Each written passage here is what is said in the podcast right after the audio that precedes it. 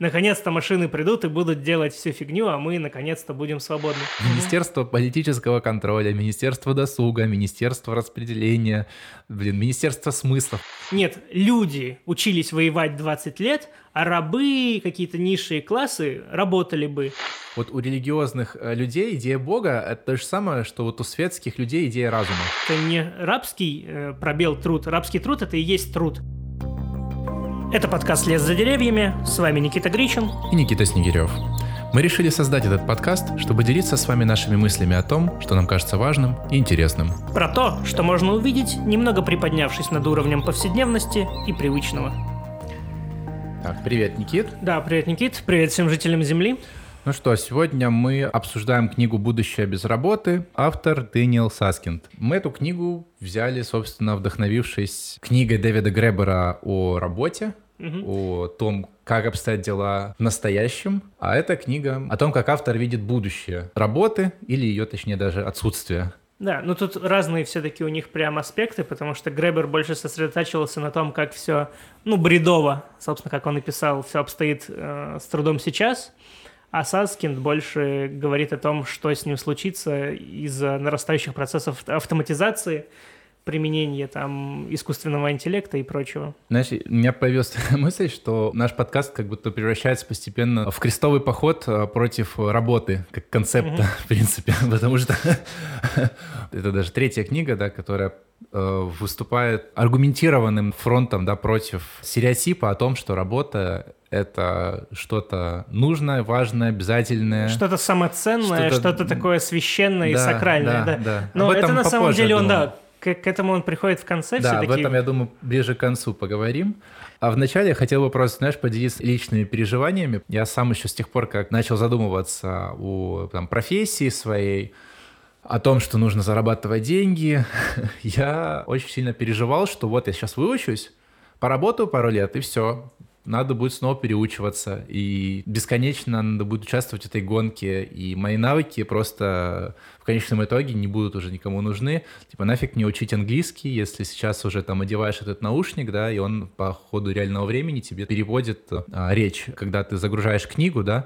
Кстати, интересный факт. Да, вообще, вот, кстати, да. я прям услышал и увидел в своих глазах то, что ты хочешь сказать собственно, сама книга, это вообще в целом перформанс э, своего рода ее mm-hmm. как бы издания в России, потому что сам перевод был осуществлен, используя яндексовский переводчик, и некоторые фрагменты текста прям остались без, без редактуры, они в тексте отдельно помечены. Обложка книги также сгенерирована нейросетью, отвечающей за подражание современному искусству изобразительному одна из, знаешь, на каждой книге сзади есть там да, цитаты да, про то, какая книга клевая, и одна из цитат принадлежит также нейросети. И этот перформанс именно в том и заключается, что книга нам рассказывает о том, как искусственный интеллект, алгоритмы, нейросети и прочее постепенно нас заменяют, и сама книга демонстрирует, смотрите, переводчик особо и не был нужен. Там максимум, ну, редактор чуть-чуть постарался привести в божеский вид. Нам не, не нужно было заказывать художнику, дизайнеру обложку этой книги.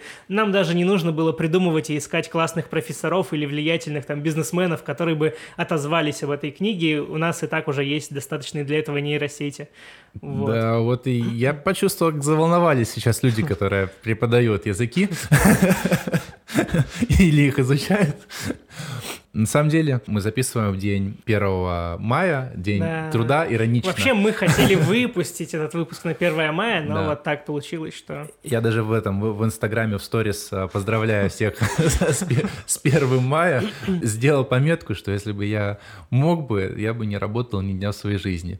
Я бы предложил вернуться прямо в начало книги, и меня прям очень завораживает история, с которой начинает. Именно Наверняка самой книги. про лошадиный навоз. Да, про... Как он называется точно? Кризис? А кризис, а, сейчас скажу, у меня даже была где-то здесь пометка специально. Навозный кризис. Навозный кризис, да. Вообще, кстати, и для меня это было интересно, я как бы мельком про эту тему слышал, но она никогда у меня столь живо перед глазами этот образ не всплывал. Э, потому что там и по фильмам, и по художественной литературе есть ощущение, что ну когда-то по улицам ездили кэбы, там кареты mm-hmm. с лошадьми, а потом на каком-то этапе, там после изобретения там, двигателя внутреннего сгорания, постепенно они заменились машинами, и больше лошадей нет, и теперь они спокойно там обитают где-нибудь на фермах, есть дикие лошади, которые там до сих пор бегают где-то в прериях, а в целом мы скорее раскрепостили лошадей и больше их не мучаем. И только их едим.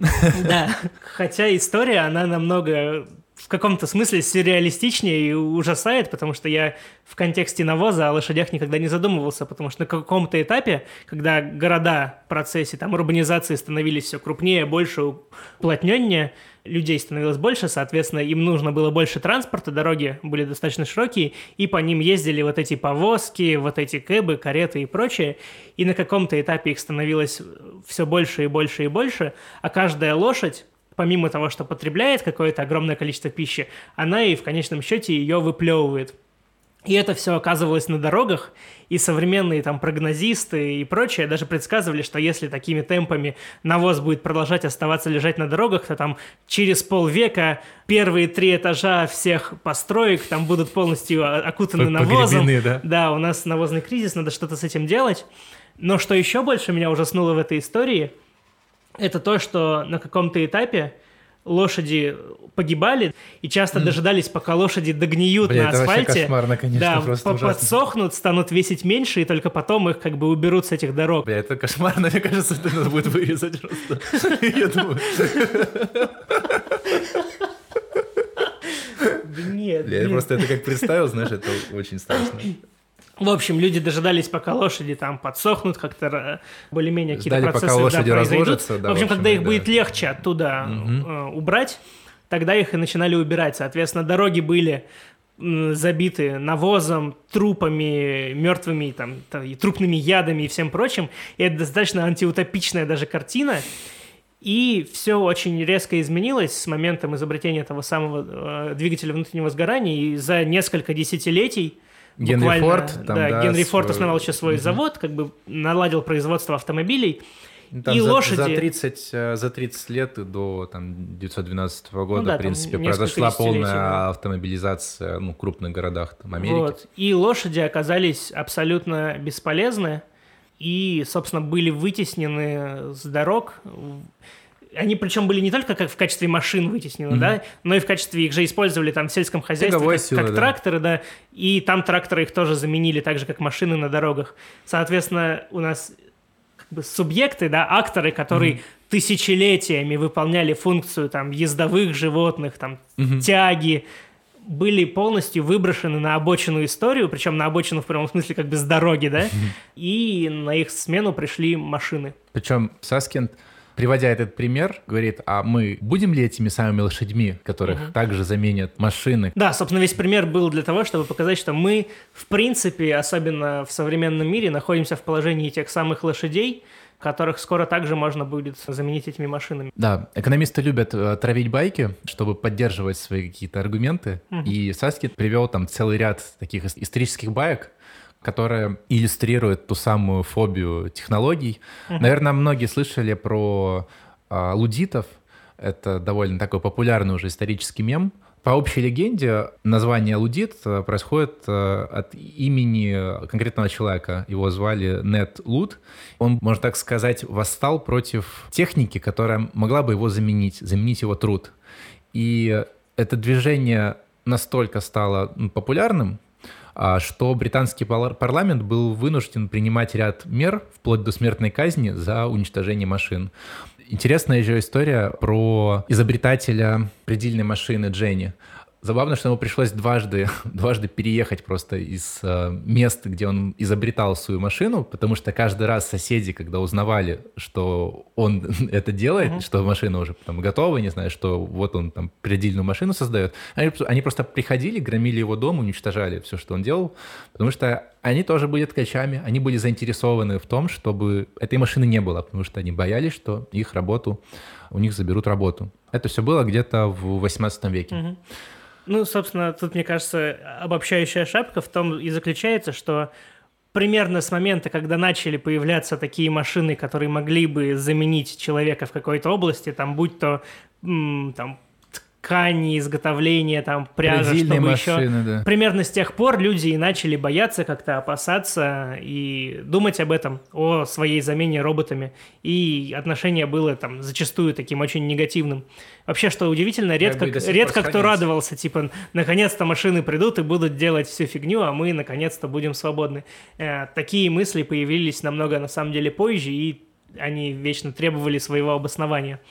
Но Саскинд очень хорошо подчеркивает и объясняет, почему, несмотря на то, что такие страхи перед полной автоматизацией появились еще с самых примитивных там станков, ткацких, там книгопечатных и прочее, но вот мы живем полтора века спустя, или даже уже два века спустя, да, но у нас все еще есть работа, и там уровень безработицы особо не пугает так, чтобы мы прям задрожали и пали ниц перед машинами, да. Но Саскинд хорошо показывает, почему, несмотря на то, что как бы с самого первого момента своего появления вот этих вот технологий, машин, которые заменяют человека на производстве, уже прошло как бы полтора века или два века уже, но мы все равно имеем работу, у нас уровень безработицы не такой, чтобы уж слишком пугающий.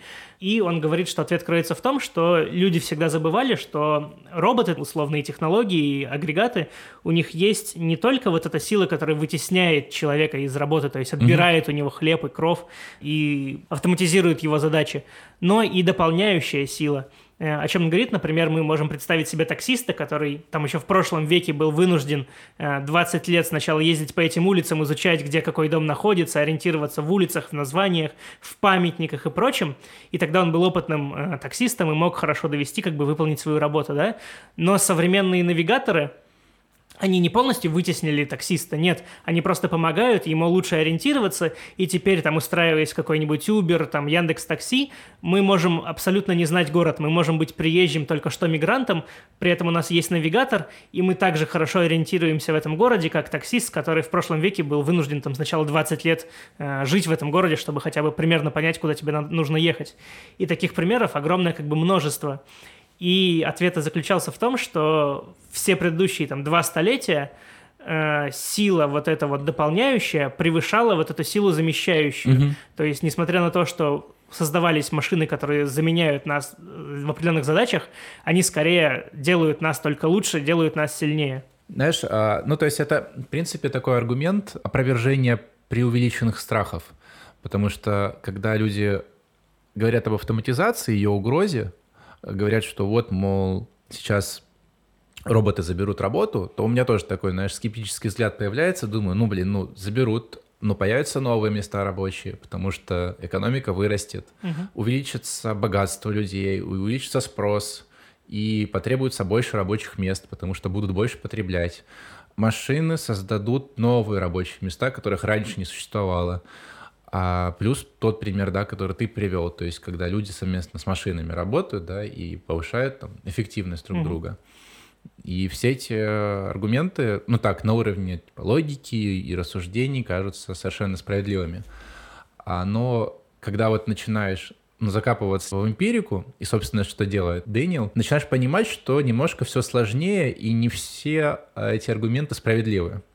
Ну, то есть, а, во-первых, он говорит, что давайте мы пустимся с уровня работ на уровень задач.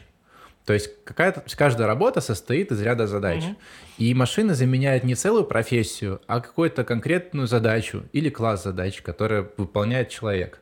И, возможно, будучи там офисным сотрудником, а, там тебя не заменит как офисного сотрудника целиком, но половину твоих задач машина может уже выполнять сама.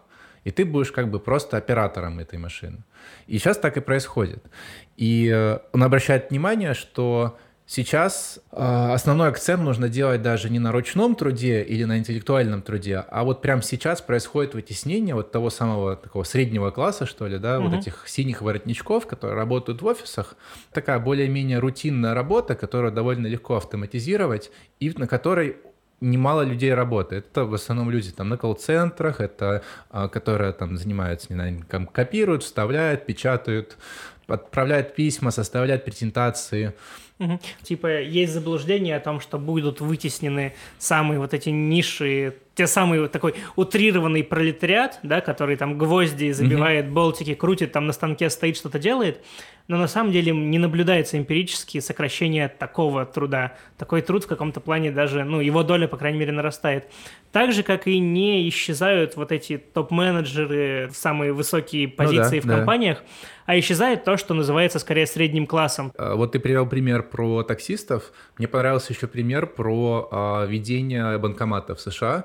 А, он прям такой а, красноречиво рассказывает о том, как, как бы машины, наоборот, помогли увеличить рабочие места, потому что когда ввели эти самые банкоматы, то сократилось, да, сократилось количество людей в конкретном, каждом конкретном отделении, но количество отделений выросло, и они появились даже mm-hmm. в таких самых небольших городках, что как бы позволило предоставить банковский сервис с более расширенным спектром услуг большему количеству людей. А, как бы вот такой положительный пример.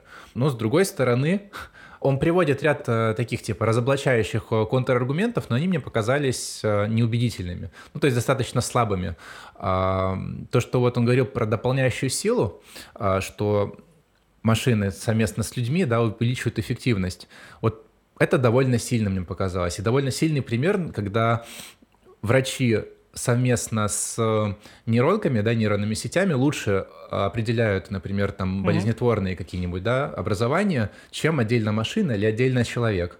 А потом он приводит, как пример, не знаю, этот, э, машину, которая играет в Го, э, это типа китайская игра, э, очень сложная в, в плане вычислений. И он говорит, что машина выучилась ну, то есть она училась сама, сама с собой и выучилась действовать совершенно, типа, в другой логике, выходящей за пределы логики человека.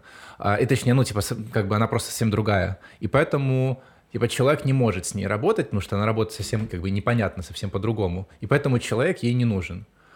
Но как-то это не очень понятно, почему это, почему это опровергает вообще сам тезис, что машины могут дополнять людей. Не, смотри, там же, ну, как мне показалось, вообще в другом состояла логика. Сначала он приводит условно три аргумента, почему э, точнее, в ситуации, когда автоматизация только улучшает положение вещей, и одна из них как раз вот эта вот дополняющая сила, когда у нас появляются там новые офисные программы для расчета бухгалтерии, и бухгалтера становятся только эффективнее, только лучше, они становятся нужны более, более высококлассифицированные, угу. и там скучные программы забирают у них рутинные задачи, и бухгалтера наконец-то могут выполнять какие-то клевые вещи, действительно важные, и становятся только более хорошими специалистами, более востребованными, mm-hmm. потому что они как бы развивают теперь другие скиллы, они теперь могут сосредоточиться на том, что в кавычках составляет сущность их работы, а там программа отнимает у них рутинную фигню, которая не является mm-hmm. сущностью их работы. И до какой-то степени появление все новых и новых технологий разгоняет вот эту тему, что мы становимся все более и более эффективны. Там, мне кажется, самый актуальный пример в этой логике из последних там пары лет — это Илон Маск, старающийся там придумать нейроинтерфейс, mm-hmm. который будет встроен в наш мозг, ну, и мы да. сами станем наполовину компьютерами и станем еще мощнее ну, типа там, в, в когнитивных, да, да, в когнитивных и физических э, аспектах.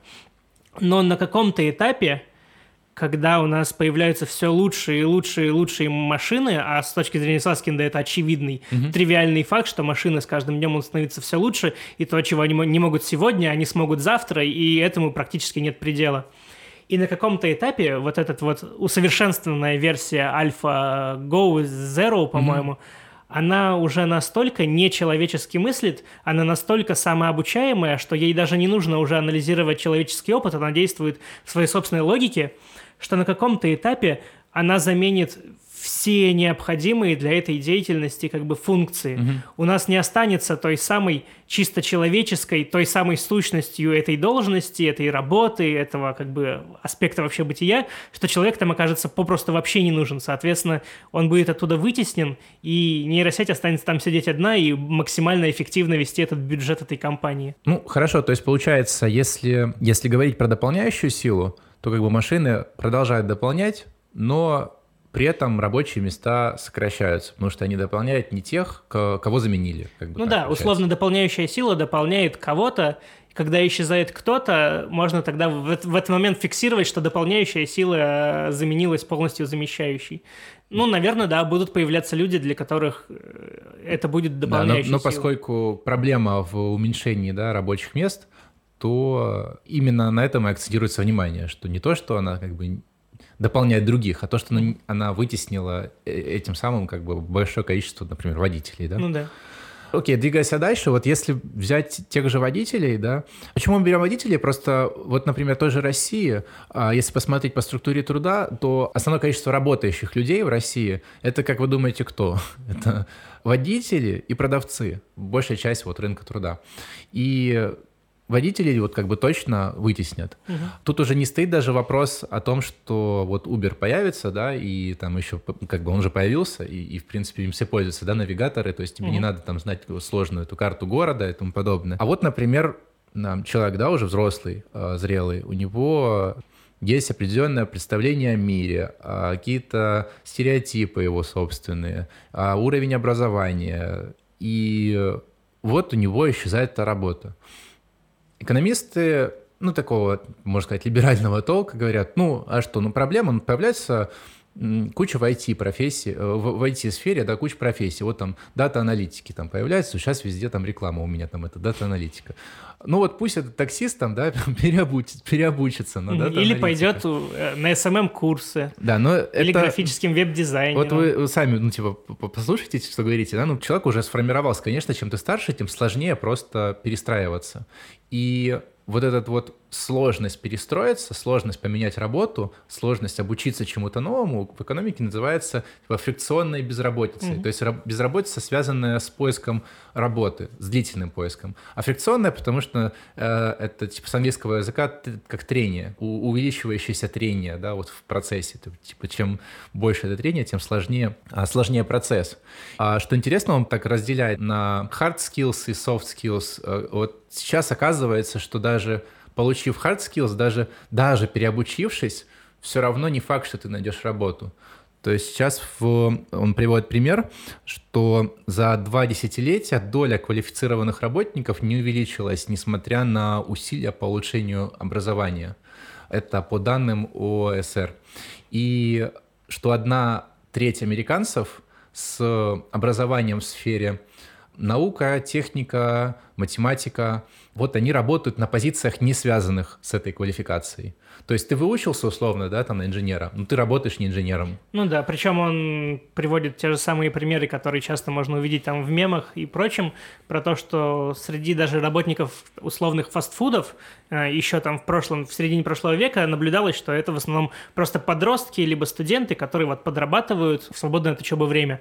Э, сейчас среди них около 50% людей с высшим образованием, и, и там есть и техническое образование. Да, это вот в Корее особенно, да. да там, там работать.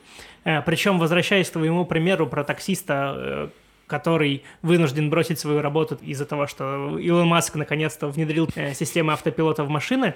Как и многие другие, в принципе. Да. да. А, у нас ведь есть не только тот фактор, что ему, допустим, в силу культурных каких-то когнитивных и прочих особенностей, там, возраста, сложно переучиться.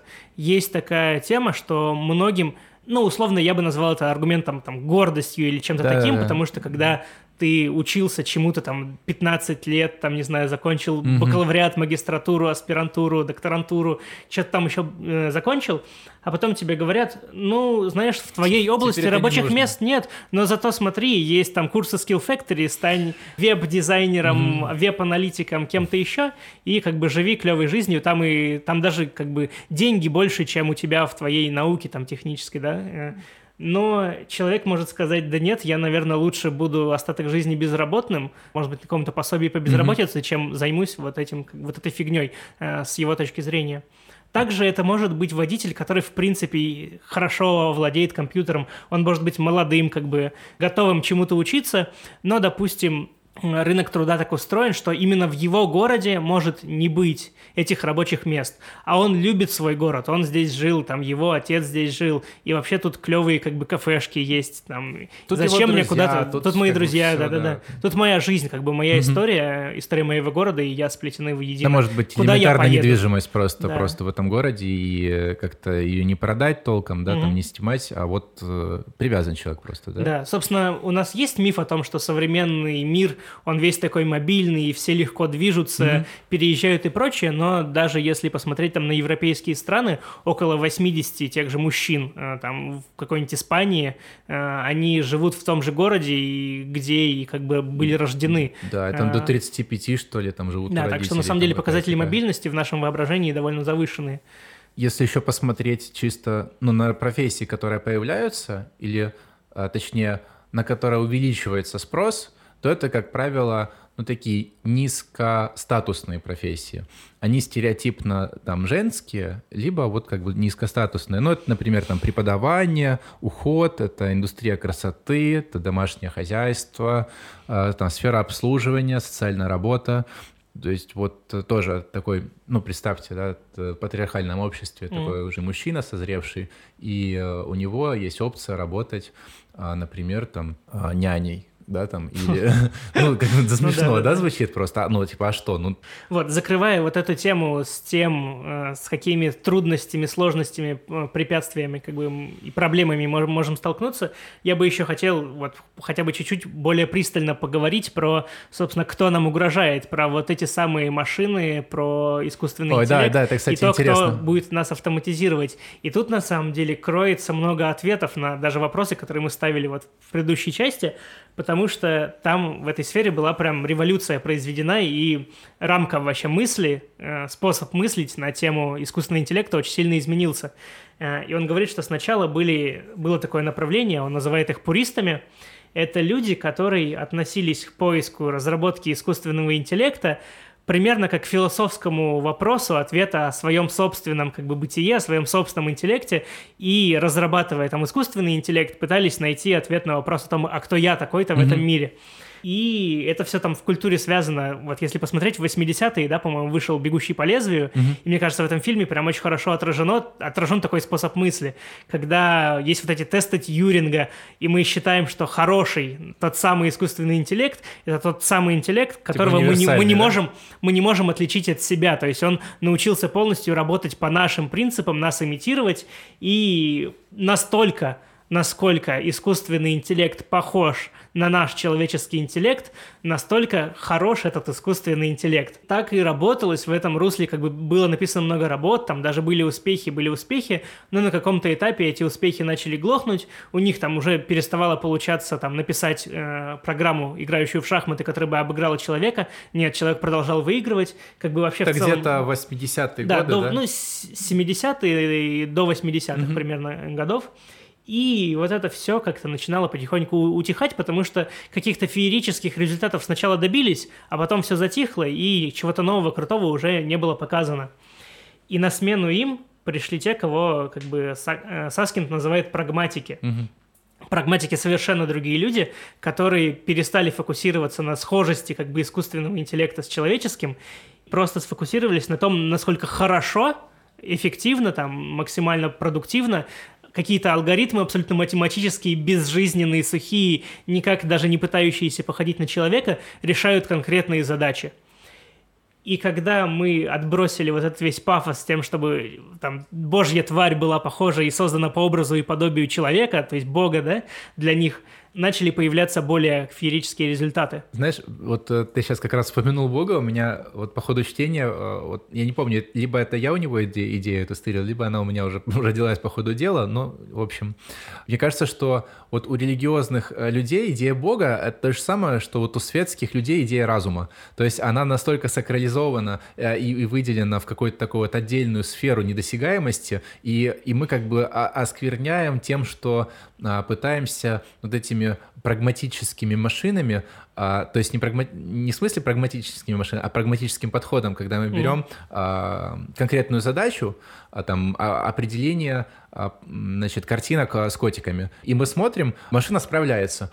Но первая мысль, да, это все равно не настоящий искусственный интеллект. Это все равно какая-то, ну, типа, подделка или что-то такое. И тут как раз срабатывает, мне кажется, вот это вот мне кажется, срабатывает как раз вот эта сакрализация разума, то есть он как бы настолько священен, что мы не можем его а, мы не можем помыслить, что от угу. него отщепилась какая-то маленькая часть, которая теперь делает машина. И теперь, чем дальше как бы мы движемся, тем больше вот этих отщеплений происходит. И в конечном итоге, по мысли Саскинда, машины в итоге как бы полностью смогут заменить весь круг задач, которые выполняет разум, угу. но при этом он не станет универсальным интеллектом. Ну вот да, этот. да, да, он потом вводит еще. Это примерно то же самое, но чуть-чуть другое э, про то, кого мы боимся, э, потому что сейчас, собственно, ну, мы с тобой даже в это, в принципе, погружены, там чуть в разной степени, но все-таки сам принцип работы нейросети – это штука, которая абсолютно сухо просто выполняет какую-то задачу, причем мыслит абсолютно своими математическими алгоритмами. Да. И когда ты заставляешь ее, выгружая там огромное количество данных там с фотографиями котов и собак, определять, кто кот, кто собака, она даже делает это не как ты. Ты смотришь, у тебя в голове там есть сформированный образ там собаки какой-то mm-hmm. по наитию случайно в процессе социализации. Ты с ним соотносишь и как бы делаешь вывод. Эм, нейросеть, она смотрит на пиксели, которые переведены в цифры, э, и делает какие-то соответствия, выдает результат, э, постепенно сама обучаясь, и она может абсолютно не так, как ты это делать, и вот это вот на самом деле очень сильно меняет о них представление. И сейчас каждая нейросеть, по сути, создается для решения конкретной маленькой задачи. У тебя, если ты хочешь, чтобы там определить кто это собака либо кошка, а потом нарисовать ее, но в каком-то художественном стиле, это не одна нейросеть, это уже минимум две нейросети, одна, которая определит, другая, которая нарисует. И так они и работают. Они сейчас все заточены под решение конкретной, маленькой, чаще всего задачки. А трепет у многих и страх вызывает именно искусственный интеллект, заточенный под решение всего такой универсальный, огромный и всеохватывающий, который будет таким условным Скайнетом, да, из мира вселенной Терминатора. А, но, но такой, как бы, сейчас ничего не ведет к тому, что такой создается. Да, Скорее, он... как раз вот отдельные какие-то локальные решающие проблемы свои. Я хотел бы накидать, знаешь, список такой, типа, что вообще сейчас могут могут уже делать, да, это медицинская диагностика, это составление юридических документов, это принятие заказов, вождение автомобиля, перевод текста, как мы уже говорили, это архитектурное проектирование, и даже, ну, как генерация картин, да, угу. и даже написание пьес музыкальных. Угу. А мне, знаешь, даже кажется, тут лучше системно привести, потому что, особенно на заре там автоматизации, люди думали, что сейчас заменят там условный пролетариат на заводах. Угу. И да, действительно, современные технологии и машины позволяют нам абсолютно хорошо автоматизировать ручной труд. Это различные станки на заводах, там условные роботы Boston Dynamics, угу. там, которые что-то там ворочают, крутятся и делают очень клевые вещи, полностью заменяя там рабочих. Это станки и все прочее. Условно у Амазона там есть патент э, такой условно воздушной подушки гидравли... А, аэростат вроде как, да? Да-да-да, э, из которой будут вылетать там сотни дронов и доставлять там продукты э, людям на дом, которые они заказали, то есть курьерский ручной труд как бы заменяется. Ручной труд мы очень хорошо автоматизируем. И люди всегда считали, что этим примерно и ограничится. Прогресс показывает, что там, мыслительные какие-то интеллектуальные задачи также легко э, автоматизируются, заменяются там, нейросетками.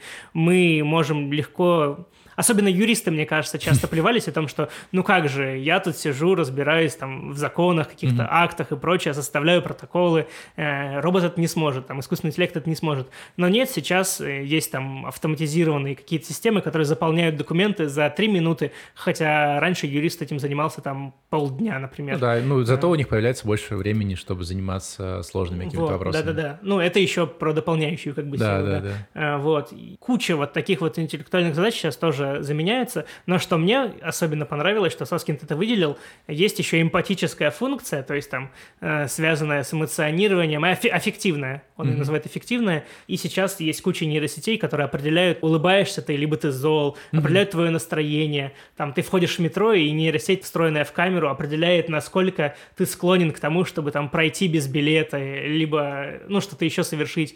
То есть куча нейросетей, которые определяют эмоциональный фон и что-то, и делают из него какой-то вывод. Для, некоторых может быть такая пугающая новость, что вот в Корее сейчас становится очень популярное приложение, а, оно по камере, то есть э, считывает, э, э, считывает твои параметры лица, то есть твои эмоции, и не помню, как там генерируется, но генерируется, в общем, можно сказать, идеальный партнер для тебя, виртуальный, с которым ты э, налаживаешь, можно сказать, отношения. При этом он э, учится, общаясь с тобой, он учится и подстраивается под тебя все лучше и лучше. И, ну, как бы такая как будто бы даже а, антиутопическая вещь. Знаешь, многие там консерваторы боятся, что из-за из геев люди вымрут, то, кажется, люди вымрут, скорее всего, из-за машин, потому что появятся просто виртуальные партнеры, которые будут гораздо более выносимыми и подходящими, mm-hmm. да, чем вот реальные люди. Вот, а возвращаясь, все-таки я же не просто так затронул эту тему, там, революция от пуристов к прагматикам, mm-hmm. что стало особенно явно после того, как прагматики победили, и отдельные там программы стали э, приносить очень видимые такие результаты, mm-hmm. которые поражали воображение. Это классич... ставшие классическими там альфа Альфа, как она Альфа-Гоу? Альфа-Гоу, да, которая победила чемпиона мира. Э, это другая версия той же программы, э, которая победила Каспарова там в шахматном поединке, а потом ее младшая версия, которая победила свою старшую, обучаясь только на э, своем собственном как бы проигрывании mm-hmm. партии, ну, в условной голове да, нейросети, да, да. да. Это то, что машины не просто способны заменить секретаря и делать его работу, а то, что машина может делать ее в сотни, тысячи, иногда чуть ли не миллионы, по крайней мере в будущем, раз эффективнее, чем они. И быстрее. И быстрее, эффективнее, и менее трудозатратно, не требуя там десятки лет на обучение сначала в школе, потом в университете и прочее. Нет, мы просто даем им задачу, они ее делают намного быстрее и эффективнее. Именно поэтому они, ну, вселяют такой страх. И, и все это, в общем, такой, как бы создает такое напряжение, нарастающее, нарастающее опасение, потому что, да, действительно, при всех контраргументах, связанных с, э, автоматизацией, она все равно э, таким, как э, Джиггернаут, такой неостановимая такая машина, просто наваливается и прет, прет, и в конечном итоге поставит нас перед э, фактом, что работы нет. И тут интересно как раз, тут, мне кажется, начинается самое интересное. Первое, наверное, да, что, что с этим вообще делать, угу. да? как можно пока еще не наступил этот момент отсутствия работы, вот как к нему подготовиться, что ли, или как сейчас, сейчас выживать. Угу. А, а в конце уже такая, можно сказать, утопическая картина такого общества досуга, потому что это, ну, это совсем другое вообще мировосприятие. Угу. Ну, сейчас постепенно к этому да. придем. И важно вот особенно подчеркнуть, прежде, прежде чем начать этот путь, это то, что главный, наверное, вот лейтмотив и вывод постепенно, либо быстро, скачкообразно, либо равномерно, но работа для человека исчезнет, и ее будут заменять как бы автоматизированные системы, роботы, нейросети и прочее. Знаешь, я с наезда начну, потому что вроде бы не подавал никаких признаков такого левого экономиста, но вот все, которые советы, все советы, которые он дает, ну, в смысле, типа, что с этим делать, у него что не предложение, то министерство. Министерство политического контроля, Министерство досуга, Министерство распределения, блин, Министерство смыслов. Это вообще какой-то совок да, жуткий. меня тоже то очень это... сильно испугало, что... Он, ну, типа, он спятил, либо он троллит, это что вообще? Ну, типа, чувак в Англии живет, это как? Меня тоже очень сильно испугало, что практически все весь как бы актор и весь субъект, который должен принимать да. какие-то решения в будущем, чтобы спасти ситуацию, это государство. Это, это типа, отсутствие воображения всегда, полное вообще. Всегда да. в его случае, в его ответах, в его методах, это почему-то всегда государство. Да, в этом смысле Гребер мне гораздо ближе, как, ну, типа, к анархист. Как анархист, да. Да, потому что он он как-то не, не, не пытается найти спасение в государстве, потому что как анархист он прекрасно понимает, что издержки ошибок государства и стоимость э, администрирования огромных институтов угу. сильно превышают ту пользу, которую они могут приносить. Ну да, плюс у Гребера очень тонкая вообще мысль на тему соотношения рынков условных свободных и государства, потому что он их не разъединяет как две абсолютно независимые действующие силы, которые борются. Это как раз-таки очень классический мифологизированный как бы концепт. Ну да. Вот. А для Саскинда нет. Для Саскинда есть рынок, капитализм, который для него это читается, это очень хорошо читается, что он ужасный, э, он и привел ко всему этому, а есть государство, и это как бы рыцарь, который будет спасать Готэм сейчас. Знаешь, вот он, эм, как бы в его защиту скажу, что он провел разделение государства, которое вмешивается в производство, и государство, которое вмешивается в перераспределение. И вот если взять Советский Союз, то оно, он вмешивался как бы в, в обе сферы а вот он предлагает только в перераспределение. То есть рынок пусть как бы вот сам производит, что производится, а государство будет изымать и перераспределять. Mm-hmm. В целом, если мы будем а, развивать эту идею дальше, она не кажется чудовищной. В принципе, сейчас мы уже существуем в таких условиях, когда государство изымает налоги и перераспределяет. Ну, государство, собственно, всегда занималось да. перераспределением. ну, это ну, как бы такое либерально-демократическое государство. Но чем дальше, тем будет меньше работы, тем больше как бы будет вырастать роль этого перераспределения. Но вот э, акцент на этих министерствах — это какое-то безумие, ну, да, мне да, кажется. Да. Мне понравилось, в ряде рецептов он говорил об образовании. Ну, в принципе, вещи там довольно тривиальные. Это, собственно, первое, с чего он начал. Да. Больше образования. Мне кажется, вещи, ну, эти довольно тривиальные, понятные, да, это что а, увеличивается роль а, онлайн-платформ, а, образование всю жизнь и что можно учиться типа где угодно и когда угодно. Угу. И как... Ну, в общем, да, его ответ на то, чтобы роботы вас не замещали, измените свои паттерны вообще мышления, будьте готовы к тому, что вам всю жизнь придется как-то переобучаться, абстрагируйтесь от того, что образование – это только университет, который у вас там под боком mm-hmm. в вашем городе, в вашей стране. Э, и причем вот что меня особенно интересно показалось, я просто этот факт и не знал, э, про то, что был какой-то курс, по-моему, по информатике, э, проводимый а. профессором из Гарварда, и там зарегистрировалось там тысячи каких-то студентов, которые курсы слушали, мира, да. да. А потом был финальный тест э, с результатами, и по ранжированию результатов экзамена этого теста, да, по финалу курса, оказалось, что первый самый успешный студент э, Гарварда занимает лишь 400, по-моему, второе место среди всех онлайн-слушателей этого курса. Соответственно, на, на каждого замечательного, лучшего студента Гарварда в этом мире огромном как бы приходится 401 намного более крутой э, чувак. Да, это, как правило, индус. Ну а, я с таким давно не сталкивался. Есть такое расхожее выражение, типа, вечный студент. Но это такая беспросветная тупость, мне кажется, потому что, ну, типа, вещь, которой действительно нужно бороться. Потому что если человек учится всю жизнь, это, наоборот, классно, это хорошо. Ну То есть он любознательный, у него сохраняется интерес к жизни, и он будет, как всегда, вот на острие. Просто, да, вечный студент — это синоним или эфемизм для лентяя, ну для человека, которому, как бы, не хочется во взрослую жизнь вступать, он хочет вечно там просидеть у себя на кафедре, занимаясь тем, что я еще учусь, мне еще рано на рынок труда. Хотя, к слову, там взять э, там ту же Германию, да, а, вот почему-то Саскин, кстати, не говорил об этом, там же система образования университетская выстроена так, что ты там чуть ли не до 30 лет вообще можешь там бакалавриат этот учиться, там по 12 mm-hmm. лет, по 15 люди учатся, ты выбираешь просто курсы, которые тебе интересны, и ты ходишь, ну, как бы ты работаешь, одновременно учишься. Mm-hmm. Это такая прям очень хорошая современная форма образования, которая, кажется, ну, то университеты перестроились немножко, mm-hmm. хотя это вроде уже, ну, типа, очень давно, насколько вот, я знаю. Но все равно Саски-то он более радикален, он говорит о том, что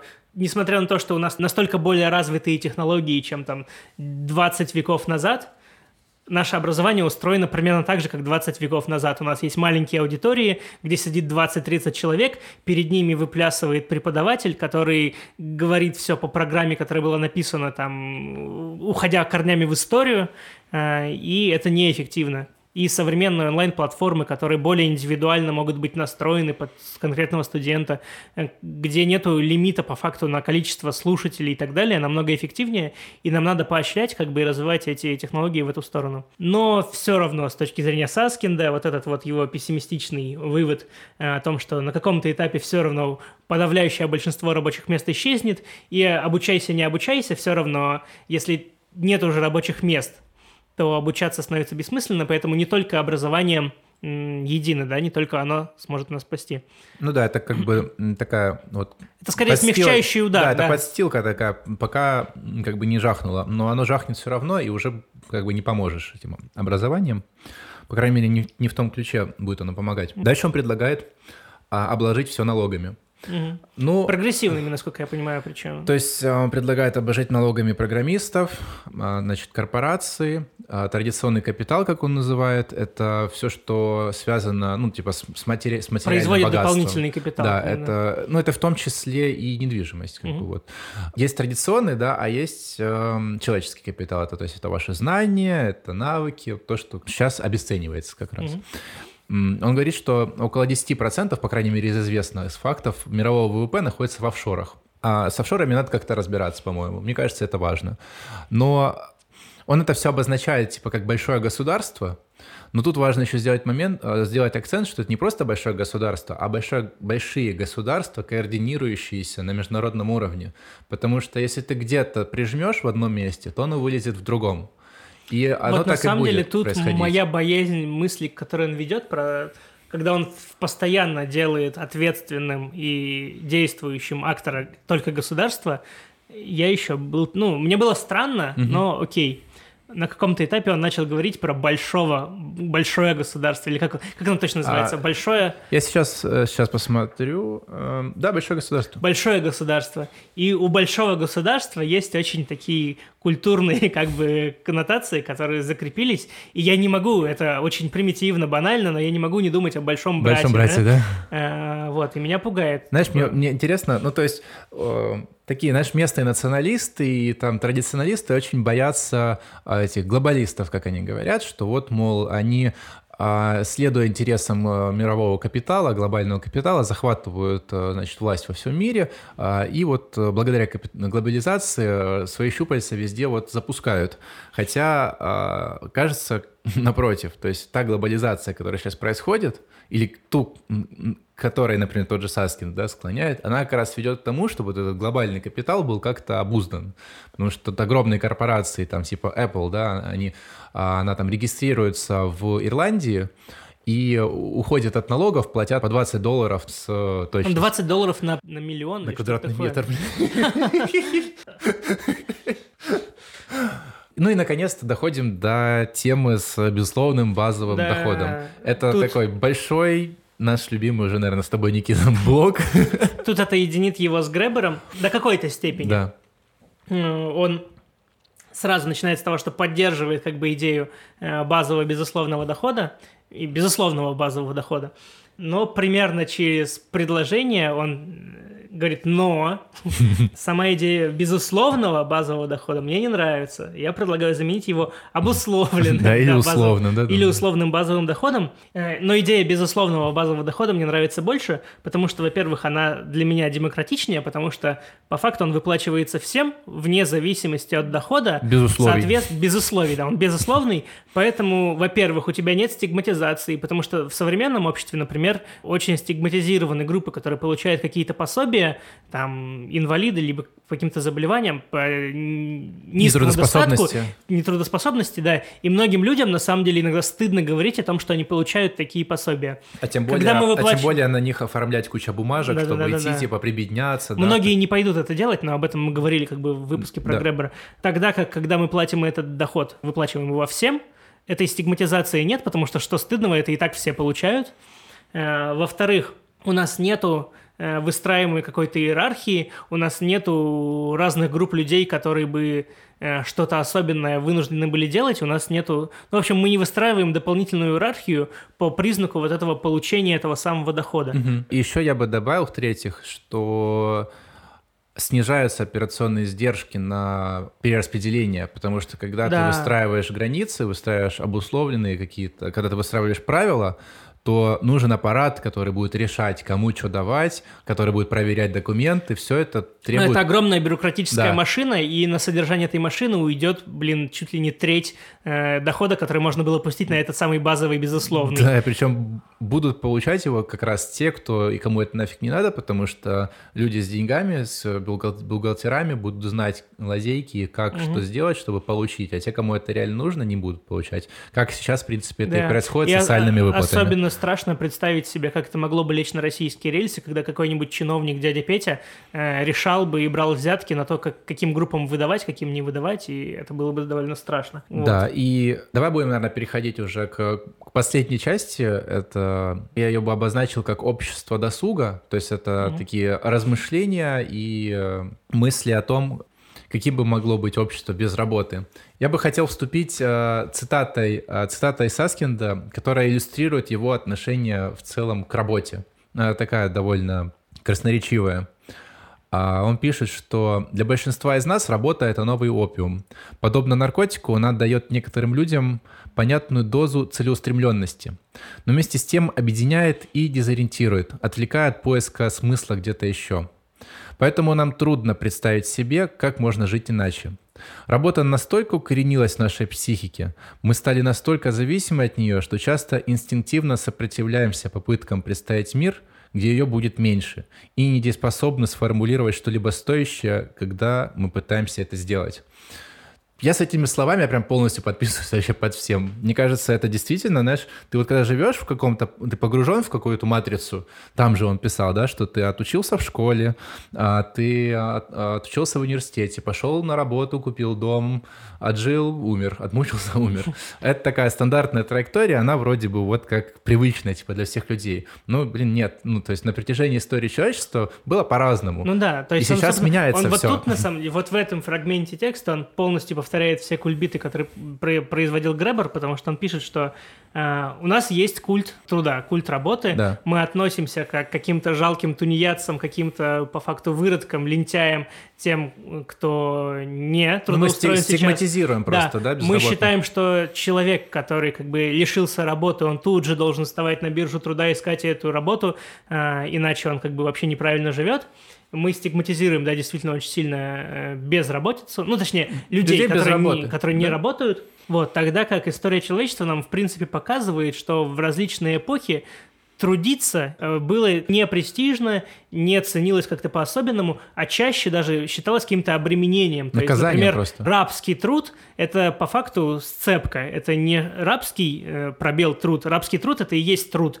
Потому что труд априори рабский. Ты как бы свободный гражданин там Римской империи – относился к работе примерно как, ну, как к закрепощению, потому что у нас должны быть определенные слои населения, которые занимаются работой. Настоящий гражданин ей заниматься как бы не должен. Да, он настоящий... должен заниматься политикой, гражданским обществом, он должен заниматься поэзией, любовью э, и прочим, и прочим, войной. но не работой, войной, да. Собственно, спартанское тоже общество, он, Соскин его приводит в пример, mm-hmm. оно, собственно, было построено не на том, что люди там определенные шли на завод, да, греческий, древний. Ну, не на завод, да, например, на поля, да, там. Э, на полях были А другие бы учились воевать. Нет, люди учились воевать 20 лет, а рабы, какие-то низшие классы работали бы. Вот. И так было очень долго, то есть, и только вот примерно приводит Вебера, классический уже труд, да, про то, что вот уже к новому времени только сложилась этика, которая mm-hmm. бы заставляла нас сакрализировать труд как какую-то особую сферу деятельности. Мне кажется, ну, как бы в голове сформировалась такая порочная связка, как он тоже пишет, э, между э, экономической ценностью и ценностью человека. То есть mm-hmm. это не одно и то же, они не равны друг другу. И еще что как бы культурно сформировался приоритет – профессиональной идентичности. То есть угу. идентичности может быть много у человека, могут быть и никакие угодно. Но когда ты, как правило, да, когда ты знакомишься с человеком, спрашиваешь, чем ты занимаешься, или ты да, хочешь это звучит узнать? как какой-то э, э, сущностный вопрос, то есть как будто бы это то, что говорит о тебе там 90% информации. И, и бывает так, что если человек работает не на статусной профессии, он чувствует себя как будто бы даже, ну, как бы приниженным немного, да, когда вот он спрашивают об этом. Или он, я не хочу рассказывать, просто я не хочу говорить о своей работе. И он сразу дискомфорт. То есть, то есть в голове есть такое представление, что если я работаю на нестатусной работе, то значит я немножко неполноценный человек, там, я не сложившийся, я неудачник, там, и еще какой-нибудь такой набор, набор mm-hmm. каких-то стереотипов, которые приписываются вот в рамках вот этого а, общество производства, наверное, да, или общество потребления. Но вот нам уже виднеется, знаешь, уши торчат уже этого общества досуга, и надо как-то не только менять представление, да, что можно жить без работы, но и нужно как-то думать, а как проживать досуг, как угу. вообще ну, жить, этому, отдыхая?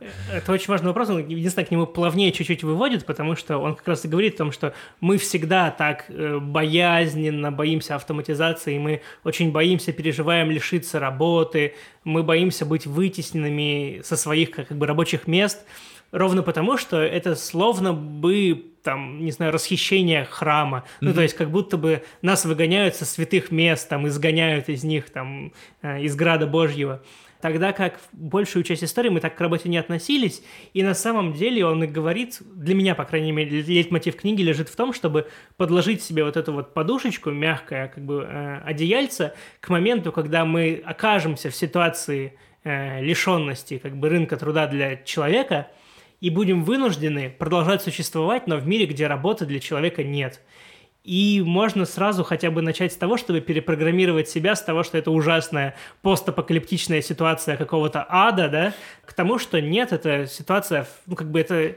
это конъюнктура. С этим надо будет работать, и давайте подумаем, что мы можем в этой ситуации как бы сделать. То есть, короче, нам, нам нужно наконец-то свыкнуться с мыслью, что досуг — это, в общем, круто, и нужно учиться отдыхать.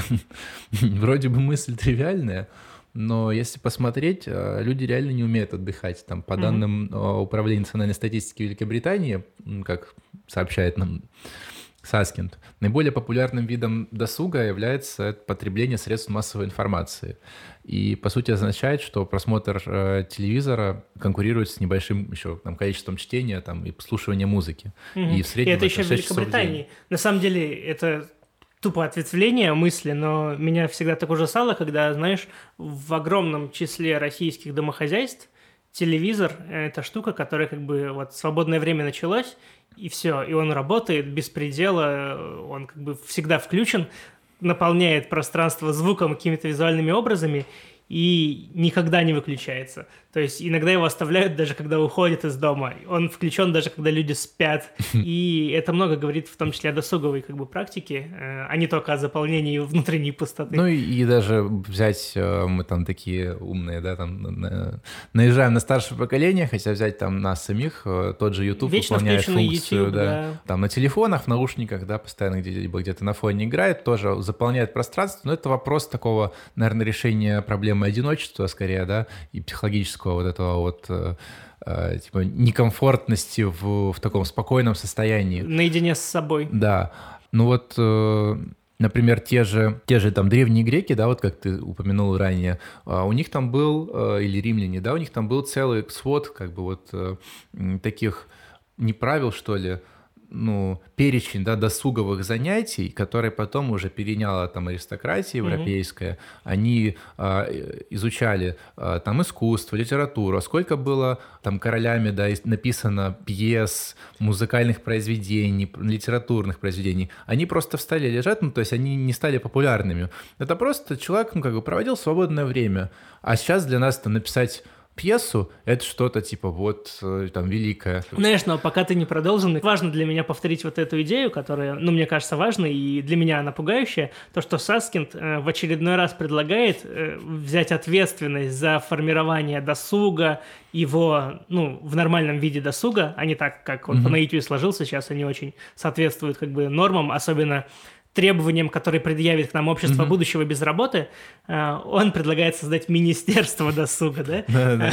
И министерство смыслов, да, чтобы это давало смысл жизни. Да, и все, ну, часть примеров, которые ты приводишь, приводит он сам э, для того, чтобы обосновать, что государство и раньше вмешивалось как-то, и сейчас вмешивается. Просто хаотично, не очень, как бы, ну, он приводит пример BBC, когда за налоги, которые платят, как бы, британцы, да, англичане, э, мы обязаны формировать там сеть э, каких-то телеканалов, сеть э, СМИ и прочего, чтобы развлекать, информировать, и я забыл третий пунктик. А, и образовывать, наверное. А, и образовывать, да. Развлекать, образовывать и информировать, по-моему, так. Угу. Вот. И сейчас, как бы, да, государства этим занимаются, в том числе за налоги, они перераспределяют, сформируют какие-то каналы проведения досуга для людей, но сейчас хаотично, кто-то где-то что-то делает, кто-то где-то ничего не делает, и, в общем, у нас все практики досуговые, они такие случайно сформированы, и как бы, если сейчас нам еще ок, когда у нас там два выходных дня и пару часов вечером, чтобы э, заниматься досугом, мы можем и не замечать, насколько ущербно он устроен. Но в случае, когда мы окажемся, что у нас как бы 100% времени свободное, мы можем зачахнуть, и, собственно, сам Соскин приводит э, исследование, когда в какой-то деревушке в ходе какого-то очередного экономического кризиса большинство населения осталось без работы, и туда включенными наблюдателями погрузились исследователи, и они наблюдали прям как эмоционально, физически люди этой, этого населенного пункта выгорают, оставшись без работы. Казалось бы, у вас появилась куча времени, вы mm-hmm. теперь можете заняться тем, чем как бы мечтали, ну, несмотря на то, что mm-hmm. у вас а, теперь как бы пособие вместо заработной платы. Но нет, можно было наблюдать даже, как физически они просто медленнее стали ходить, э, просто хуже себя чувствовать. А когда им задавали вопросы из разряда, ну, чем вы вообще занимались сегодня-вчера, они как бы не тупили взгляд, как бы опускали глаза вниз и, стесняясь, как-то некомфортно отвечая, что не могут и припомнить ничего стоящего, чем бы они занимались последнюю неделю. Причем это можно посчитать, э, типа, контраргументом, да, или аргументом против э, того, что мы говорили про работу, что человеку нужна работа, потому что вот он превращается в овощ. А, но это не так, это последствия как раз культуры работы. Стигматизирующее да. отсутствие работы. Человек — это как самоцензура, то есть ты настолько привык себя воспринимать человека как человека работающего, что без работы ты не воспринимаешь себя как человека, поэтому, естественно, ты будешь себя чувствовать плохо. Да. Даже не самоцензура, самостигматизация. Да, ты сам... сам себя выставляешь в своих же глазах как бы неполноценным человеком. Да, это такая как бы загнанность, и тут как раз не министерствами решать вопрос нужно, а немножко проявить воображение и подумать, что есть там и лидеры мнений, и книги, даже тот же Саскин, да, мы же вот там сейчас обсуждаем на подкасте эту тему, и у людей появляется немножко как бы другое восприятие реальности, немножко по капельке, да, по, по крупинке, по песчинке собираются какие-то горы или волны, да, которые помогают, которые не помогают, которые продвигают и, или порождают э, новые какие-то идеи, появляются, люди начинают обсуждать, э, появляются разные сообщества, э, сколько там миллион разных сообществ, да, каждый там со своими идеями, как бы можно было там проводить время или на что бы можно было заменить телевизор, то есть что, что угодно в YouTube открываешь, что смотришь, люди учат чему угодно. Кулинарии, да, там, музыки, там, а, созданию компьютерных игр. Вот мы подкаст записываем, как бы у нас это досуговое как бы времяпровождение, нам это нравится, это рекреационная такая деятельность, плюс нам кажется, что мы какие-то полезные вещи там делаем, доносим до, до человечества русскоговорящего. Для жителей Земли. До жителей Земли.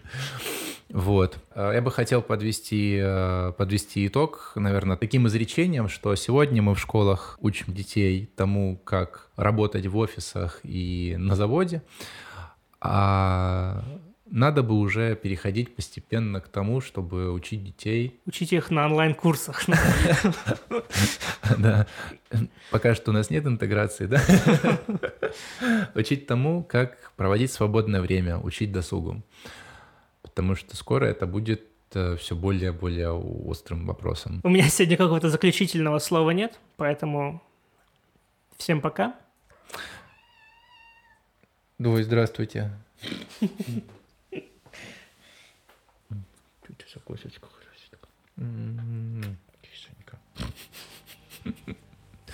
Хорошего вам дня, вечера, ночи, в общем, хорошей вам жизни. Да, всем пока. Это был подкаст «Лес за деревьями». Его ведущий Никита Снегирев и Никита Гричин. Со звуком помогал Никита Кидо. Ставьте лайки, оставляйте свои отзывы и не забывайте подписаться, если еще не подписались. Ссылки в описании. До встречи в следующем подкасте.